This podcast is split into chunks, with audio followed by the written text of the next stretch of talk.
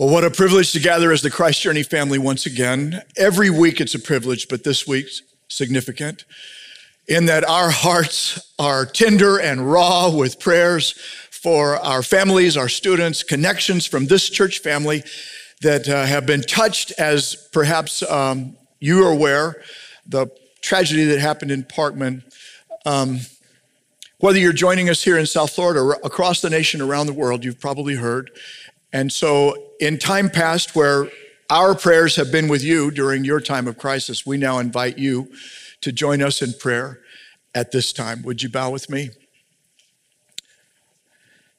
Father, where words seem so inadequate, we thank you for your word that speaks with promise and invites us to come boldly to the throne of grace that we might find mercy to help in our time of need. We're praying your mercy today. No treasure so precious to us in this world as our children. And so we pray for our children. We pray for our families. We pray for those who care for them and teach them and lead them. We thank you for those who have placed themselves in harm's way, even as you did for us. And we pray now your mercy upon each one. And I pray your mercy upon me as I seek to speak your word in Jesus' name. Amen. If I say edge, what comes to mind? To feel on edge is to be anxious or stressed, right? To be on the edge means to be in a precarious place where your future may be at risk, like a financial future after a stock market crash.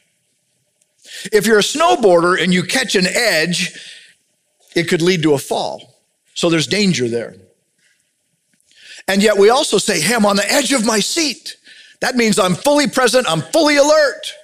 Or we say, oh, this is cutting edge. Speaking of the latest technology or a new treatment that's new and exciting could make a real difference for you. Or when we say, you know, they're living on the edge, we usually mean they're taking on risk and facing danger, much like first responders do in a crisis. Take on risk and face the danger. But chances are you might not have thought of Christians when the word edge came to mind, and yet I think Jesus does. People of the edge, people who live on the edge. What do I mean? I mean the next two Beatitudes. I mean the next level of the Christ journey, where he says this, blessed are the peacemakers and blessed are the persecuted. They travel together and they speak of risk and danger. Now, I want to tell you why that matters to me today, because some people think of Christianity as a play it safe place, a play it safe thing, you know, where it's all about looking good or having a good reputation, but don't rock the boat. I mean, play it safe in the kingdom of nice. And here's where Jesus says, no, I didn't come to establish the kingdom of nice, where everybody plays it safe.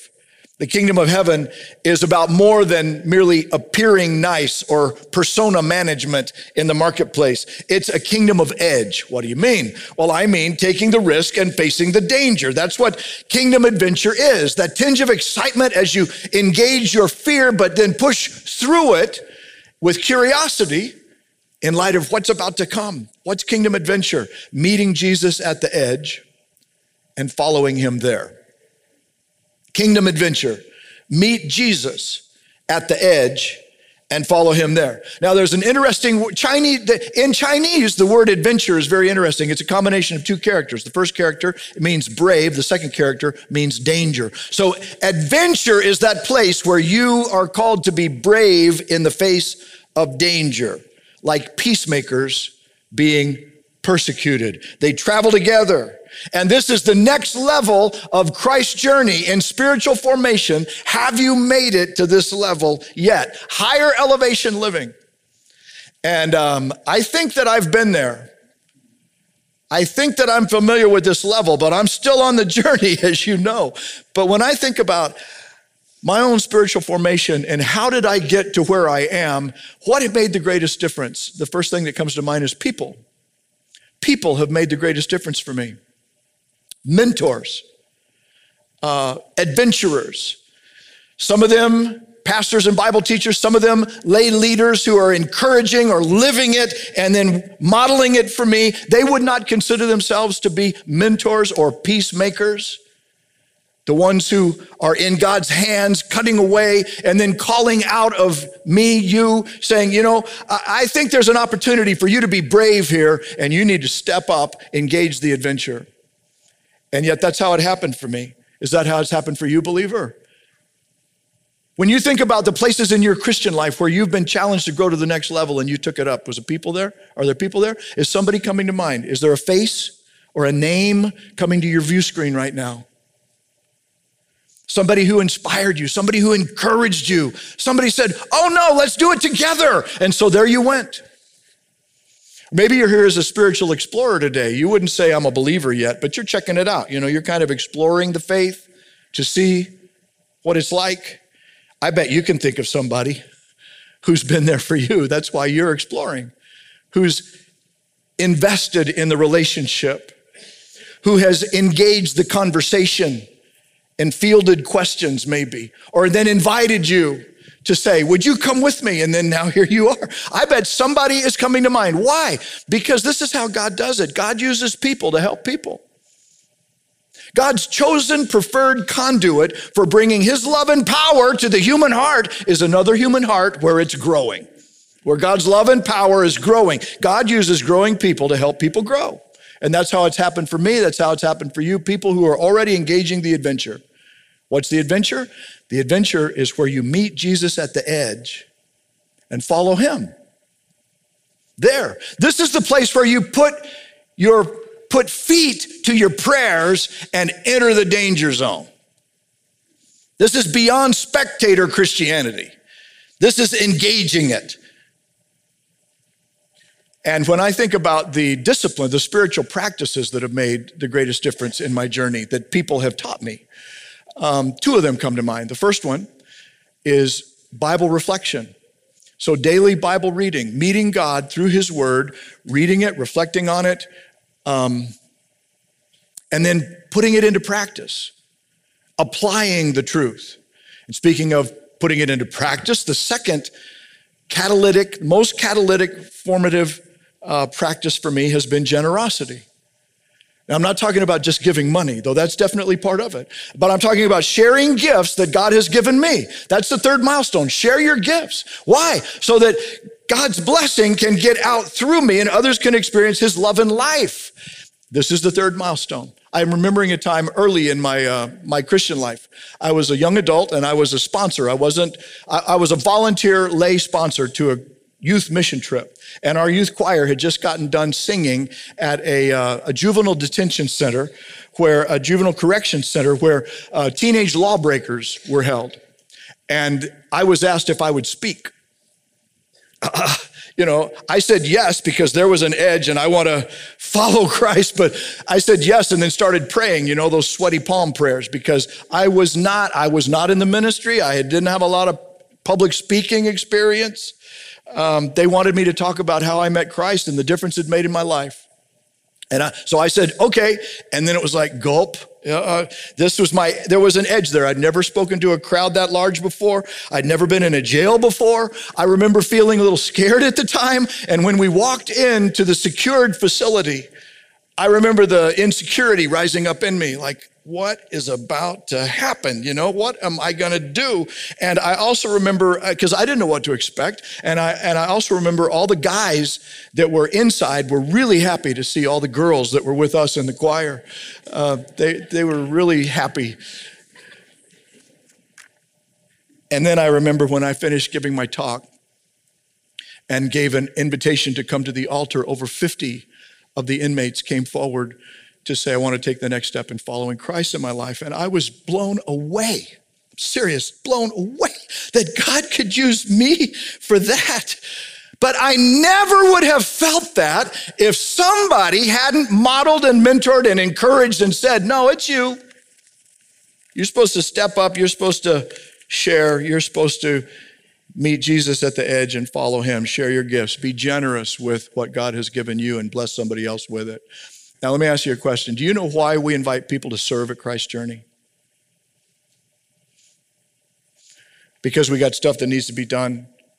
Well, I guess that's a part of it, but the real reason is because God wants every person to know what it feels like to be an instrument of God's peace, to be a peacemaker. This is that part of the journey, to have his love and power growing in your heart and then flowing through you to make connection in somebody else of some other age and stage of life where God uses you and you go, whoa, I can't believe God used me. Yes, he does. This is his desire.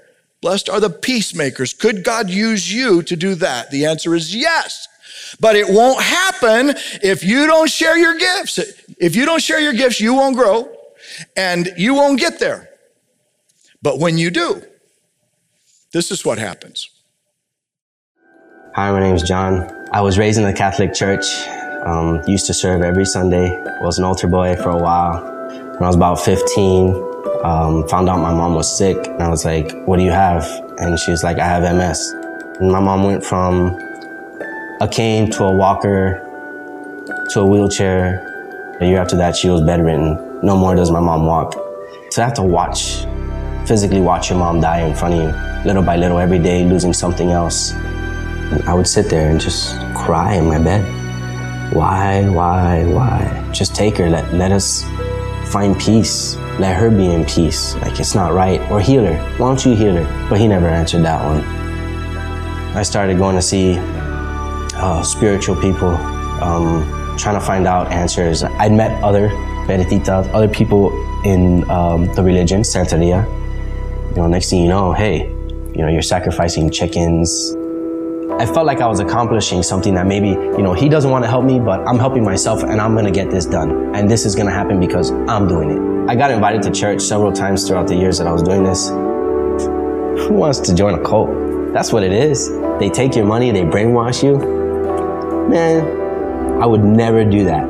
I went the following week and Pastor Bill had mentioned skeptics group. So my buddy Juan was like, hey, you want to go meet the Passion Week and ask him about it? Man, this is the pastor of the church. I shouldn't even be in here. What am I doing? You know what I mean? All this stuff I've been doing. I don't belong in here. So after service, walked up to him, and Juan knew him like it was his friend. You know what I mean? Like, this is his buddy. I was like, that's kind of weird. I didn't think pastors were supposed to be like that. He said, hey, Bill, this is my buddy John, and he wants to do your class. And I was like, whoa. Who? Oh, here's a book. I was like, oh, great. So he handed me over the book, Case for Christ, I believe it was called. I went ahead and I started reading the book, 11 chapters. We showed up for class that day and everybody introduced themselves and how sincere they were with what they were telling you and how no matter what you told them, they didn't get mad at me. They didn't try to force me to think a different way. They just kind of said, if you seek, you'll find him. And I was like, okay, we'll see about that. And they were right. If you seek, you will find them. I serve because I want to help people, hopefully one day to understand that he is real, that he's here for you no matter what. And maybe my story of me helping somebody else might see me helping and they might go and do the same thing and they might go into following the path of Jesus, the way it should be, the way we all should be, learning, growing towards closer to God, to be with him, to be the way it should have been. I learned that there's way more people that are actual true Christians that actually do try to follow the word, and they'll tell you. They're broken, they need fixing too, just like me. God doesn't want perfect, and I understand that now. So even when I mess up, I understand that he still loves me. I didn't listen to what people were saying about it. I went and I did my own investigation on what I thought needed to be done, which was read the book. You read and you'll find the answers. It'll tell you in there everything you need to know. And it's good to go to church because you're amongst other people that believe in what you believe, or they can help you to find the answers you're looking for, which is what happened to me. I've had my friends that go to church that say, look, I just show up to show up. Now I go, and because of you, I'm actually listening. I'm actually trying to get better. You know, I want to get baptized. And I was like, I hope you do. and I'll be there and I'll cheer for you and I'll clap for you and I'll do whatever you want. So yeah, little by little, I mean, everything's just changing for the better. I mean, it's great.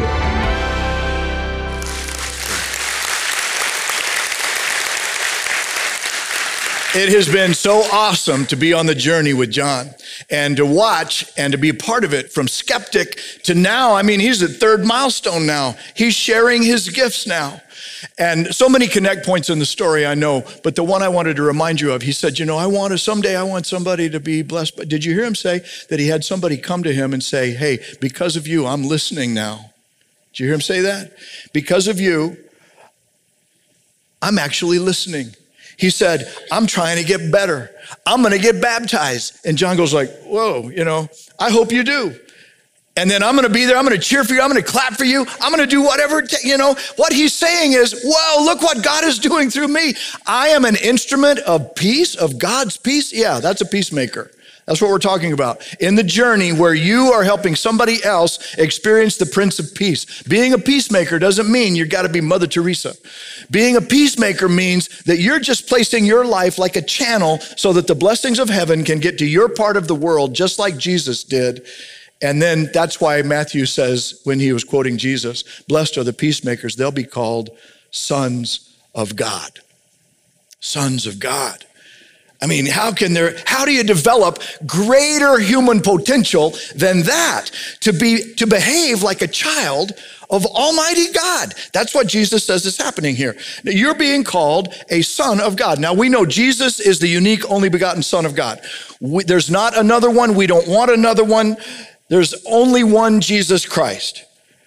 But God's plan is that the peace he has for our hostile, violent world is that his peace and his truth get to it through us. His wholeness, his healing, his salvation get to your part of the world through your life reflecting him. And then here's what you learn. That's being a peacemaker. And here's what you learn. When you start living the way Jesus did in that way, that always involves a cross. When we love the way Jesus does, it always involves a cross in this world. There's persecution. Verse 10, blessed are those who are persecuted because of righteousness. Theirs is the kingdom of heaven. Jesus was abused. Jesus was persecuted for righteousness' sake. But look what happened. All of heaven opened up in a new way for us on earth. And now it's like, to me, he's saying this. His plan to bring kingdom peace, his wholeness, his healing, his salvation to your part of the world, to our broken, hostile world, is to do it through his followers. So you're blessed to be a blessing to someone else, to somebody else. Now, say it another way. There are blessings you will never know unless and until you engage the kingdom adventure. What is that? You meet Jesus at the edge and then follow him there. That's the call to kingdom adventure. Now, you know what a conduit is? A conduit is a through place. A through place. It's like a spillway or like a river. The Jordan River is a conduit for living, life-giving water travels through it from the Sea of Galilee south in Israel. And by the way, did you know that you can raft rapids in the Jordan River? Would that be cool? To river raft in the river that Jesus was baptized in, that would just be so cool. But there's some edge to be found there if you're up to the adventure. On the other hand, the Dead Sea is also in Israel. You know this, right? And there's a reason it's called dead, because everything flows in and nothing gets out. It's the lowest land elevation on the planet, 1,400 feet below sea level. No channel there. No conduit there, and no life there. And here's what Jesus is saying. This is my take on it. Jesus wants his followers. You say you're one of them, then he wants you living like a river, not like the Dead Sea. The Jordan River, not like the Dead Sea. He wants us to live like funnels, not like buckets. And this is how you stay fresh. If you're stagnant in your Christian life, you stay fresh by letting what comes in keep flowing out. And that's the value of generosity. Generosity. It's the spiritual practice of generosity. And it's shown in three ways: time, talent, and treasure. And to make it more practical than that, we would say we're called to serve, to give, and to share our story with others. That's where you're going to find your edge. I'm telling you, that's where the kingdom adventure is. It's because every one of those are scary. Tell you what I mean. I mean, they're going to take you to the edge. This is the reason why we don't do them, is because fear meets us there, and then we're scared, and we back away from the edge. But kingdom adventure is meeting Jesus at the edge and following him there. Serving can seem like a threat. Did you know that? Some people avoid it because it's scary. It's a threat to what? It's dangerous to your ego. And here's what happens. You use your precious time to help somebody else that you don't even know, and it butts into your schedule, and you've got to start adjusting your life and making room for others in your day, like I said, that you don't even know. Why would you want to do something like that? It's dangerous. I mean, why don't you just, it's not only annoying, it's, what's the word I'm looking for? It's inconvenient. It's inconvenient. I mean, don't they already know how important you are? Don't they know what important stuff you have to do? I mean, why aren't they serving you instead of you being called to serve them? You know what it's dangerous to? It's dangerous to human pride. Serving is dangerous to hubris and pride and human ego. And when you're living at Dead Sea level and you're accustomed to everything flowing in, you don't always see. Why not? Because you're below sea level at the Dead Sea. And what Jesus is saying is we're going to take you to the edge, and I'm going to show you how to get above sea level. And you're going to learn how to live by love and by faith, and it's going to happen as you engage the danger of serving. It's scary. It's dangerous to your pride. And that's why Jesus wants us to do it, but it's full of freedom and spiritual life. Another one is giving. Giving is scary. That's why we don't do it. You know, somebody said the most sensitive nerve in the human body is the one that runs from your heart to your wallet. And we understand that one, right? Because it takes you right to the edge of fear, and there's such a strong impulse, at least this is how it is for me, a strong impulse to say, hey, everything comes in, but, you know, maybe a little gets out. This is like Dead Sea. Dead Sea Bill right there, running into the fear. But Jesus is saying, I want my followers challenging Dead Sea mentality through generosity. Why? Because it's dangerous. It's dangerous to fear. It's dangerous to greed. It's not dangerous to your bottom line. That's what you'll find out. It's dangerous to disbelief. It's dangerous to stagnant living, but it's not dangerous to your bottom line. Jesus says this, freely you have received. There's no price tag on salvation. Now freely give. Generosity is how I live. But if I give, aren't I going to have less? Bill, do the math. Yeah, that's the math of human logic that's built on a scarcity mindset that says, I've got to live like the Dead Sea. And Jesus is saying, let me teach you some new math. It's Jordan River math. Luke chapter 6, verse 38, give and it will be given to you. Oh, there's a new concept. Give and it'll keep on flowing. Good measure, pressed down, shaken together to the running over. That means a spillway. They will put into your lap. And then listen to this one. What if this is really true? This next thing, Jesus says it. What if it's really true? He says, with the same measure that you measure, it will be measured to you. You mean that I control the flow in by how I allow the flow out? That's what Jesus says. And if you want to be taken to the higher levels of reward in the spiritual formation of your soul, it's going to involve taking the risk and the adventure of learning how to live like the Jordan River instead of the Dead Sea, where what flows in, you allow to find its way out.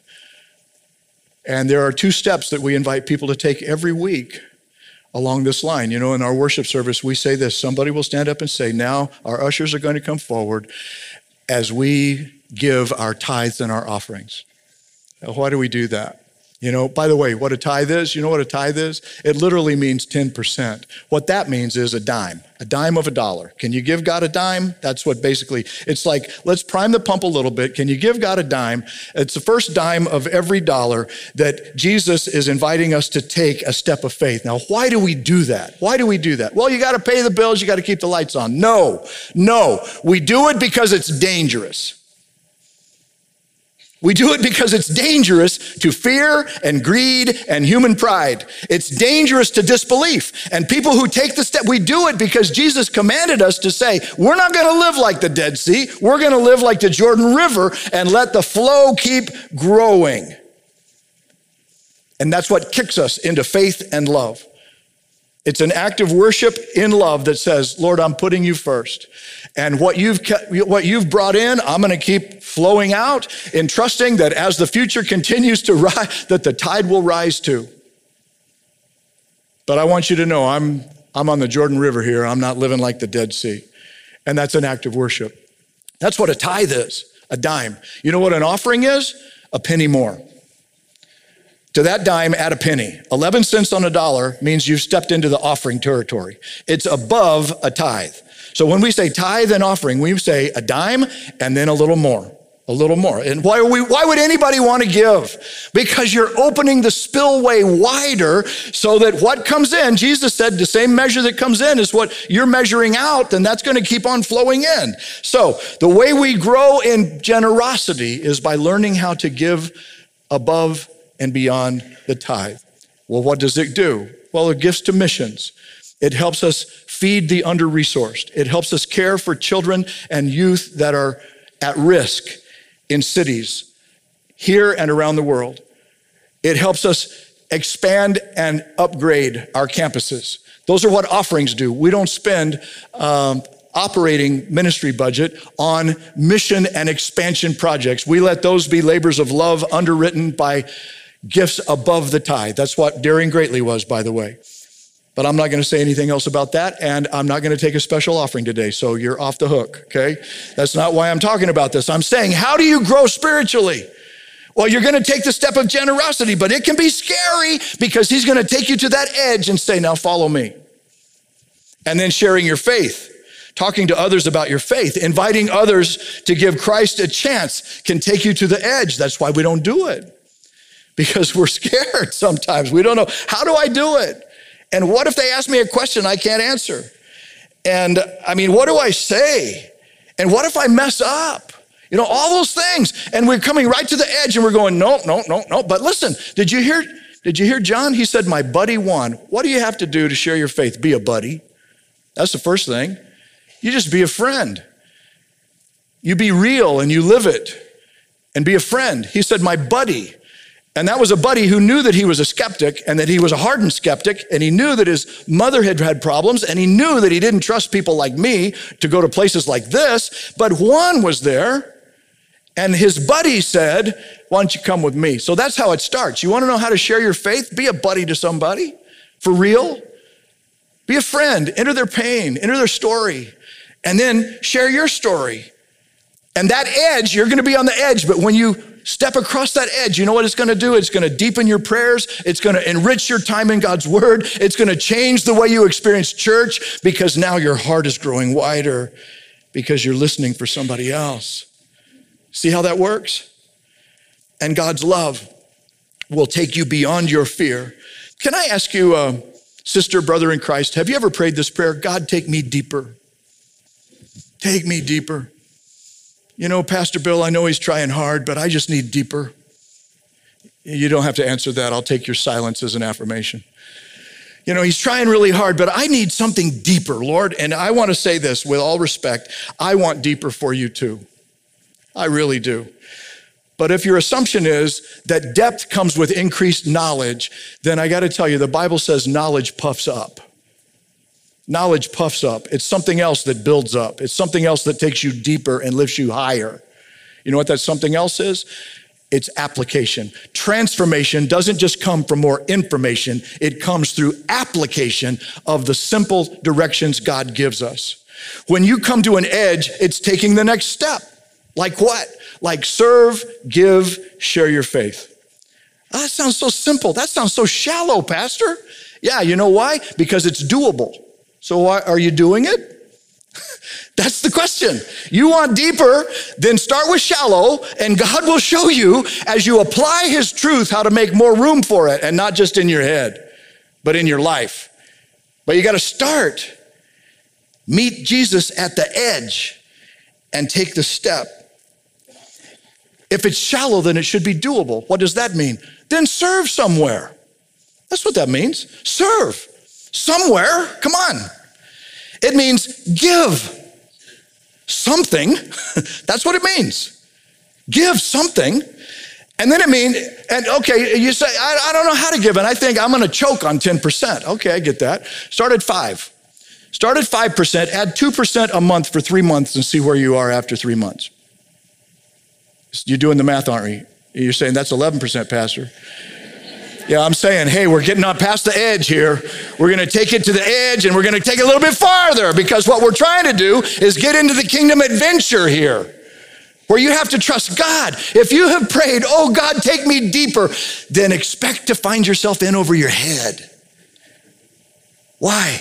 So you will trust God, and that's where he'll show up. When you serve, you'll trust God, he'll show up. When you give, you'll trust God, he'll show up. When you share your faith, you trust God, and he'll show up. Share your faith. I don't know what to say. Well, just tell him your story. Maybe God won't take you to a juvenile correction center like he did me, but he might just say to your friend across the street or across the hall or across the way, would you just share with them, you know, my faith really helps me in times like this. Would you mind if I prayed for you? Be a buddy first. Be a buddy, be a buddy, be a buddy. So then when you say, well, you know, my faith helps me on days like this. Would you mind if I prayed for you? It can be a first way in. What story? Well, when did Jesus become more than a cuss word to you? I mean, for real. When was the last time God answered a prayer for you? Then share that. What did you get from your time with God this morning that helped you in your day that you might be able to share with somebody else? Not preach at them, but just say, you know, hey, my faith helps me. And this, and then the conversation is started. I got to tell you, it's going to be dangerous to your insecurity, but it's amazing how God's love can cast out your fear and help another person. You will be a peacemaker, helping another person find him. That's adventure. Meet Jesus at the edge and then follow him. And here I got to ask you this. If you don't do it, who's going to do it? Oh, Pastor Bill, he'll do it. I don't know your friends. I don't know your family. God will send somebody who's more obedient than me. Right, Lord? You'll send some other Christian. No, some other Christian's thinking the same thing you are. Right? Oh, God will give through somebody else who's more generous than me. No. Here's what God wants to do. He wants to use you. It's your story he wants changed. It's your life he wants empowered to be a channel from heaven to earth, right in your part of the world. And if you don't do it, you'll miss your chance. Some years ago, I was at a conference in Washington, D.C., and I was reminded of a story, an irony that happened to the LBJ White House. This was long before Neil Armstrong ever set foot on the moon, and there were some early lunar missions that were going up and taking images of the moon's surface, more detailed than we'd ever seen, and the images had gotten back to the White House, and now they were going to be seen for the first time. I mean, imagine that. $1 billion was being spent at the time on the NASA Gemini program, and astronauts had traveled hundreds of thousands of miles out, taking these images, and now they're getting images of the moon, bringing them back, and now they're all going to be viewed for the very first time in the president's Oval Office. And the projector went black. They couldn't get to the screen because of a breakdown in the projector. How ironic, right? And how ironic is it that our Lord came all the way from eternity past, from the mysteries of heaven, clothed himself in a body, lived life on this earth, gave himself on a cross, was buried in a grave, rose from the dead, poured his spirit out upon a church, and they passed the message on 2,000 years so that right here, right now, you could have it. And I got to ask you, How are you doing on the next 10 feet? How ironic that God would bring this gift of peace so far and then have the delivery system break down before you can take the next 10 feet and share it with a neighbor, share it with your family, share it with a friend, enter a conversation. I mean, you're coming to the edge and then just, no. Why? So that they can decide for themselves. It's not hard. You be a buddy and then you share in reality. I don't have it all together, but hey, why don't we do this? That's Juan for John. And then we join together in the journey and other people experience him. If your journey hinged on you taking the next 10 feet, where would that take you today?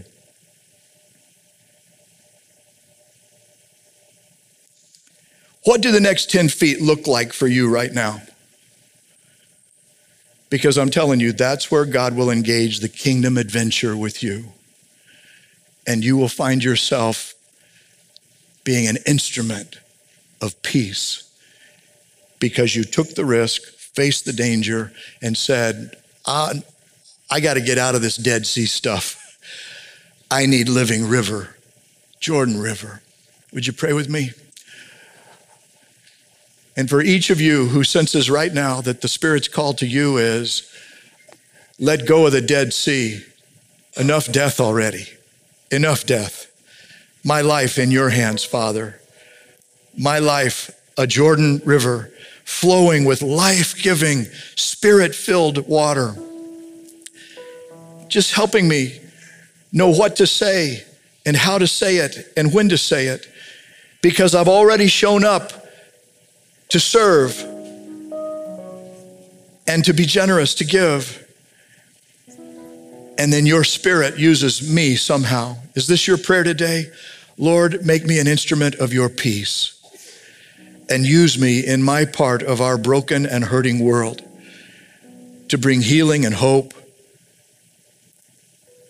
Maybe you're a spiritual explorer with us today and you're checking it out like John was, skeptical, suspicious. You are so welcome here, and I'm so glad you came. But when I found myself in a place like that, my first prayer was, God, if you're real, would you show me? You can pray that prayer right now. God, if you're real, would you show me? And then within 24 hours, I was praying this prayer, and I invite you to pray it with me now if it feels right in your heart. Jesus, forgive my sins. Come into my life. I am turning from my way to your way and ask you to fill me with your Spirit and lead me. I receive you by faith. Now, our head's still bowed for a moment, but if you prayed that prayer with me and would let me ask God's blessing upon your next steps of faith, would you simply slip your hand up and hold it up just for a moment? If you're joining us online, there's an orange banner right there on the screen, and you can click that, and we will be praying with and for you as well. Thank you. Thank you. In the back on the left side, in the middle on the left side, God bless you. Here in the center toward the back, in the middle, God bless you. And then toward my right, amen, right down here in the front, God bless you. Lord Jesus, for every raised hand and every open heart where they're saying enough Dead Sea, make my life a Jordan River, fill me with your Spirit, we pray that they would sense your cleansing presence and your empowering presence today. And we thank you for the opportunity of sharing the next step of faith on the journey with them. In your name we pray, amen.